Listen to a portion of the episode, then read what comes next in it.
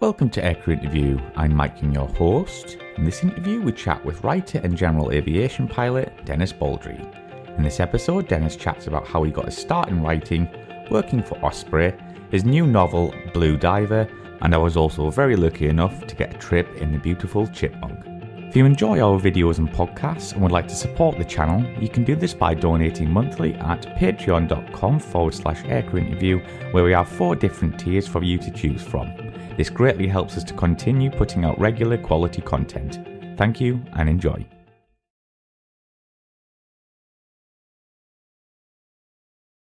So, Dennis, when did you first become interested in aviation?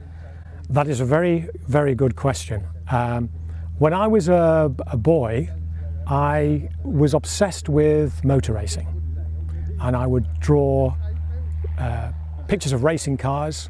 I had racing car wallpaper on my bedroom. Um, and then about, it would be in the 60s, uh, mid 60s, it may not have been the absolute, absolute first Biggin Hill International Airfair, uh, but it was certainly one of them, and it was televised by the BBC in good old black and white. And I remember seeing the red arrows, and uh, my mum then noticed a transitionary phase where I was still driving, still uh, driving, I, I, wish. I was still drawing uh, racing cars, but then I started to draw aeroplanes. And I carried on drawing aeroplanes. And certainly by the time of the moon landings, which are obviously quite topical, uh, in uh, 69, I'd been 11 years old then, uh, at uh, junior school still, I was obsessed with aeroplanes. And I read every aviation book. Uh, I lived in Dronfield then, I went up to the uh, uh, main Dronfield Library, and I took out every book that I could on uh, aviation. And in fact, I began to worry my mum somewhat because the first book I brought back was Rocket Fighter by Mano Ziegler, still one of my absolute favourite books about flying the Messerschmitt Me 163. And at the risk of, risk of fast forwarding, never in my wildest imagination did I ever think that I'd uh, uh, end up talking to Winkle Brown wow. about flying the ME 163. Fascinating, fascinating stuff. Then I brought back um, The First and the Last by Adolf Galland, who again, I had no idea I would actually end up meeting Adolf Galland one day and having a nice chat to him about the Meteor and the ME 262. And then I brought back uh, I Flew for the Fuhrer by Heinz Knoke. I never, never actually met him.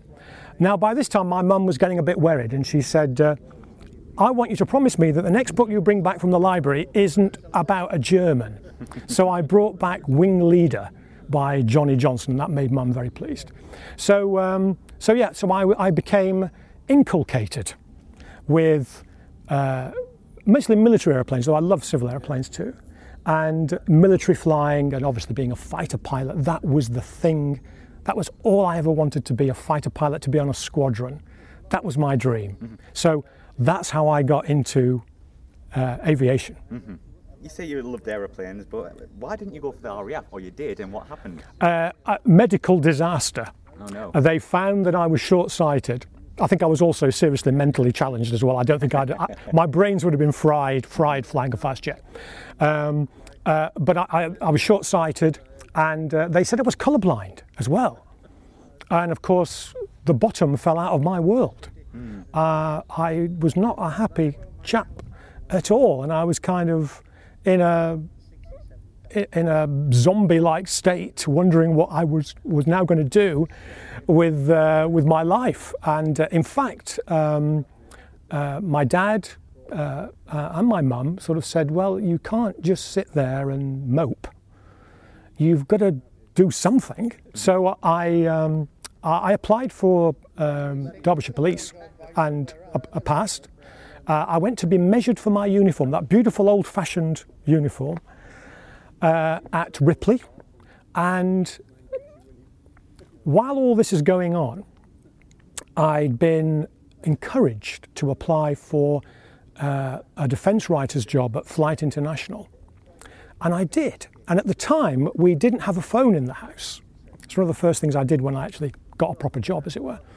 Um, we didn't have a phone, so I had to go to the phone box at the end of the road and I did my telephone interview with Doug Richardson.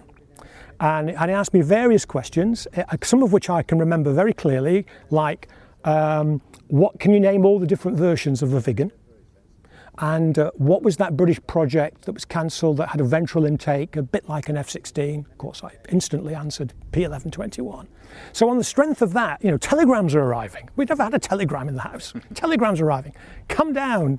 So, I uh, went to uh, uh, Chesterfield train station, got the train to London, failed the interview Oh no. failed the interview. Then they said, "Well, come back. You know, have another go at have a go at something else." So I went to become. Uh, I went for the air transport writer's job. Failed that uh, pretty comprehensively, but the but the absolute lulu was when they asked me to come back and do the layout sub editor test. I, I, if they'd filmed it, it would be a, a massive hit on YouTube because that was uh, incredibly bad. I can't tell you how bad it was. It was awful. So I kind of got philosophical on the train back to Chesterfield. I'm thinking, well, I've met my heroes because I was an avid flight reader, and like everyone else, I always went to Uncle Roger to Straight and Level straight away. Um, I thought, well, I've, at least I've met the team. At least I've been to Dorset House. Uh, I've had a taste of it, uh, but now we've got to think about, you know, pounding the beat or whatever. And then I got a letter from Mike Ramsden, JMR as we called him, and I went to his send off uh, just last week. He died on the 28th of July, aged 90. Um, what a wonderful man, and what a kind man, brilliant writer, uh, brilliant editor, the best editor that Flight ever had. Of course, I would say that, wouldn't I? Uh, but he was. And, um, and he wrote me this lovely letter uh, it kind of starts, you know, you have failed, blah, blah, blah. Uh, that, but then it said, I'm much impressed with your personal qualities and therefore I'm going to offer you the job of Keeper of Records, which was kind of a job that I think had existed in the past, but they didn't really need a Keeper of Records. But it just shows you how kind and generous Mike was that he plucked this nobody from uh, Derbyshire and put him into the office at Flight. And of course, they are inevitably some of the happiest days of my life. And I'd, I'd, hardly started when Mark Lambert, one of the poignant things, of course, here is that half the people I knew when I worked at Flight are, are no longer here, mm. including lovely guy Mark Lambert. And he's at that time, uh, before the accountants spotted it, Flight had a Seneca 1 and uh, uh, based at Stapleford Tawney. And uh, Mark said, uh, "Come and have a, you know, let's do, a, let's have a trip." And he was doing uh, ILS approaches into a virtually deserted Stansted. This is in 1978, 79, and. Um, and that's what we did. But he also gave me the aeroplane to fly as well. And afterwards, he said, You know, you really ought to get yourself a license, Dennis. But in my head, I'm this, you know, it was always squadron, fast jet, fighter pilot. I don't want to I'm not interested. So it all kind of washed over me.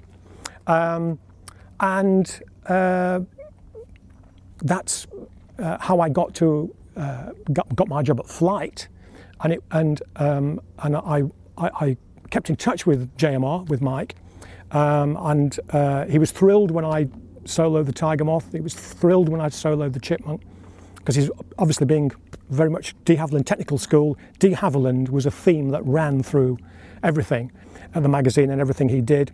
Um, yes, he helped to build the world's first jet airliner. I could talk for hours about uh, Mike and about flight, uh, but that gave me an opportunity. He gave me an opportunity um, that I probably didn't deserve, to be honest, uh, but I embraced it. Mm-hmm. Very interesting stuff, but uh, Let's move on because you worked for Osprey for a while, didn't you? And can you uh, name some of the titles you worked? Well, this is an interesting story as well. I, I have been moonlighting at Flight, and uh, I had made a decision that I was not going to leave Flight while ever Mike was editor, because loyalty is very important to me. And I thought it would be very disloyal of me to leave while Mike was still in the editor's chair. It just so happened that for various reasons, he moved upstairs to become editor in chief. And at that point, um, because of that moonlighting, I'd done writing under not under my own name, uh, but just writing little bits and pieces about aviation for other people. Um, I got an interview at the motor show at Earl's Court. Tim Parker came from Osprey, which is part, uh, was then part of George Philip and Sons, the famous cartographers in Longacre, uh, Covent, Covent, Garden, London. And um, he said, We need somebody to start a new aviation list. We've got nothing. We, we've had a bad experience in the past with someone else we brought in, we've, uh, but now we think it's time to start a new list. Would you be interested? Now, when you're asked a question like that, and the person that's propelled you into this position has now vacated the editor's chair, I could only answer yes. Mm-hmm. So that's the answer yeah. I gave. And I, uh, Flight had moved out of London by that time uh, to Sutton in Surrey. So I moved back into London, into a wonderful part of London, Covent Garden. I was extremely fortunate because Tim Parker and Tony Bovell, the managing director, gave me carte blanche, total creative freedom and I was still in my early 20s. And I made a couple of decisions very early on. I decided to go for the biggest market, uh, North America. So, much to the dismay of the UK sales department, the first title I commissioned was on the Reno Air Races. Mm-hmm. I had something, a, a, subject matter that's always fascinated me. And I got Nigel Moll, who I'd worked with at Flight, there's a theme developing here. uh, uh, I'd worked with Nigel on Flight, and he was now working for Flying Magazine in uh, One Park Avenue, New York. And um, so he, I, we talked it up on the phone. Uh, he did an absolutely brilliant job. In fact, it won two awards uh, the Aviation uh, Writers Association. I think that's what they were called. I'm not sure it's, they're still with us. But it, it, won a journalism award, it won a photojournalism award. And the package I inherited from Tim Parker. He'd done a 128 page kind of square format colour series book called American Trucks.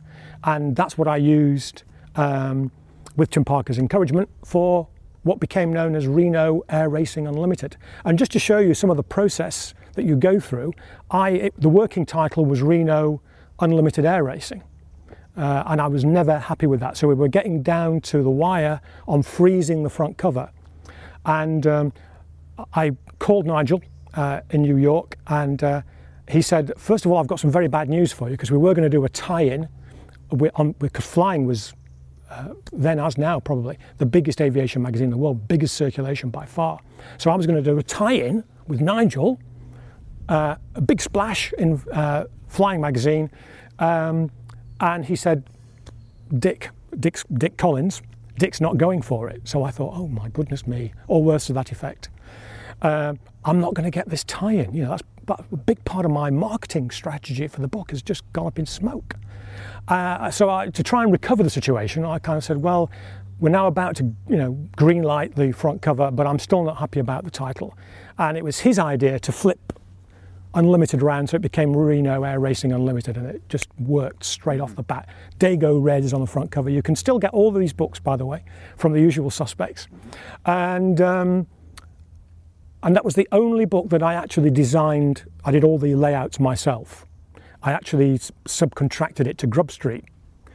Uh, Mr. Davis, who's still going, John Davis, who's still going strong with, you know, Lightning Boys, Shackleton Boys, second Shackleton Boys is coming out soon.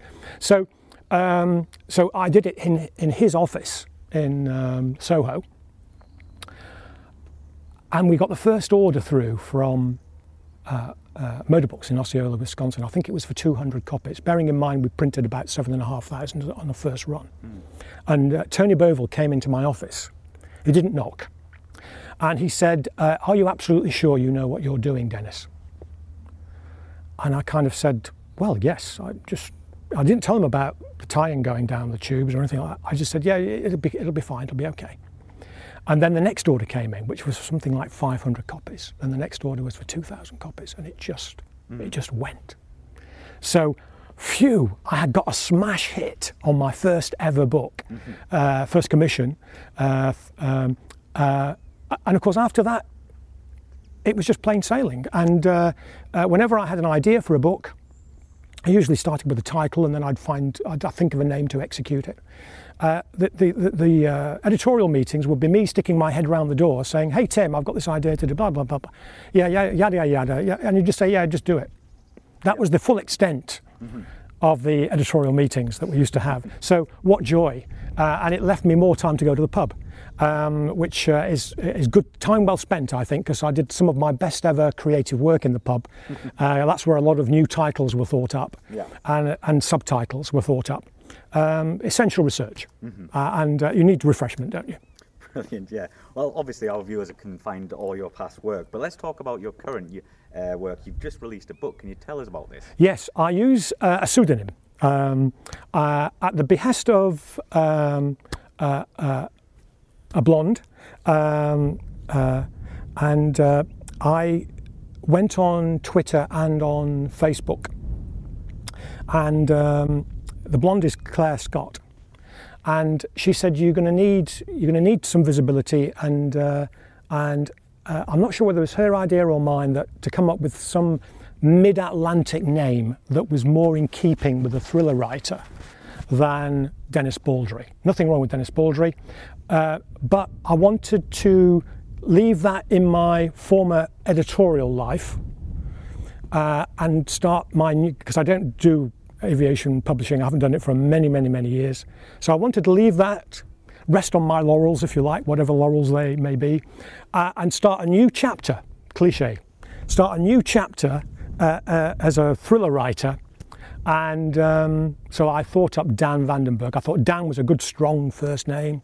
Vandenberg appealed to me the way it, the, the syntax of it and the way it, it, it scanned. And, and someone I'm uh, rather fond of said, You're typically stupid. You know, when people go into uh, the bookshop, you're going to be right over in the, right, in the right hand corner. You know, V for Vandenberg. uh, and my riposte to that was, You don't have to worry, I'm going to be so big it doesn't matter where I am on the bookshelf, uh, people will buy Dan Vandenberg's works. So it's called Blue Diver. And I called it Blue Diver partly because our first ever atomic weapon was Blue Danube, and then we had Blue Steel and radars like uh, Blue Vixen, uh, Blue Parrot. I think it was Blue Parrot. Uh, so blue, blue, blue. And I thought that was a good, that's a good name for a, for a weapon, for a secret weapon. So uh, it's set in 1983. The lead character is uh, 34 years old, uh, very pretty, called Sophie Zaborski. Not based on anyone I know at all. He lied. Um, and the real quote unquote Sophie Zaborski has read read the final draft and she's pleased with it. So if she's pleased with it, that's all I really need. Uh, everything here on in is a bonus. But uh, yeah, so that's um, that's Blue Diver. And uh, that's why I had that identity, or and have that identity on social media, because uh, to be honest, I didn't really think I'd get that many followers. Uh, but I find it, uh, I tweet on airplanes most of the time. Mm-hmm. And I just like to add little vignettes. And uh, I have a rule uh, which is no politics. well, there's enough of that to, to, be getting on with without me putting my two penneth in.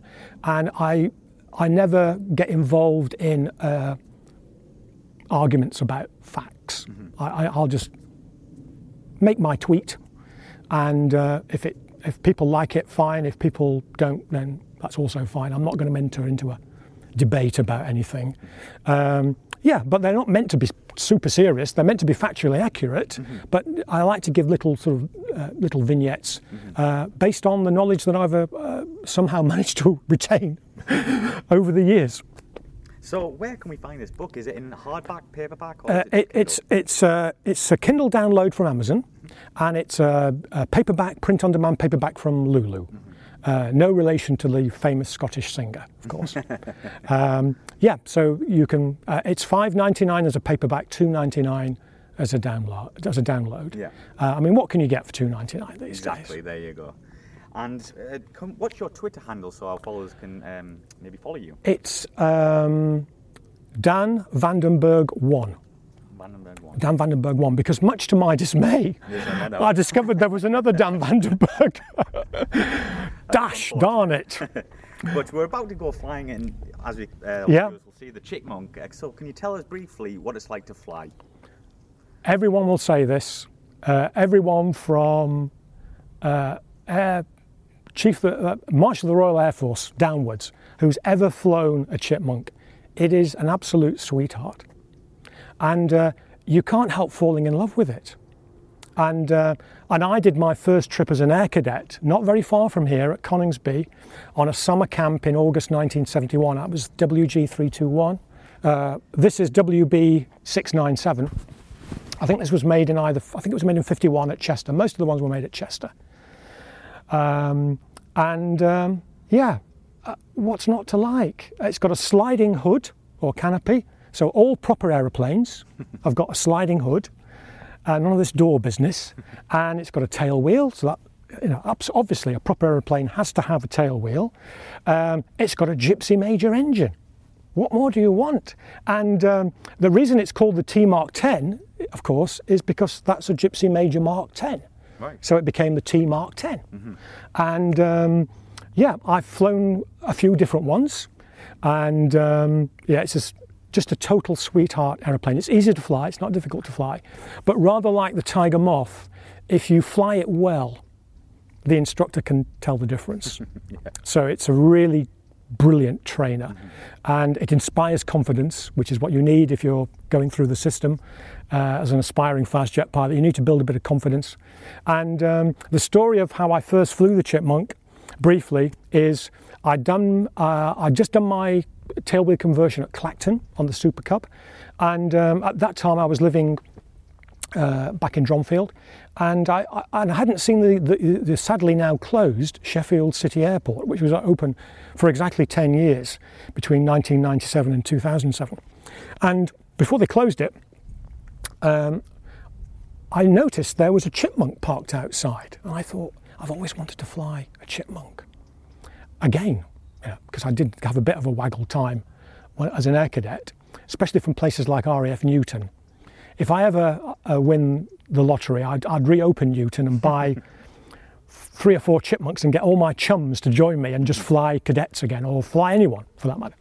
Um, and there it was, and it was still in its RAF markings, um, and that one is now in Switzerland. Uh, it's been rebuilt, had a bit of a ding. Um, uh, not while I was in command, I hasten to add. Um, and um, so I walked through the door, you know, as you do. You, you walk through the door, and, and I saw Kevin Rowell, who runs uh, advanced flight training, AFT, at Sherburn. Um, and it was his chipmunk.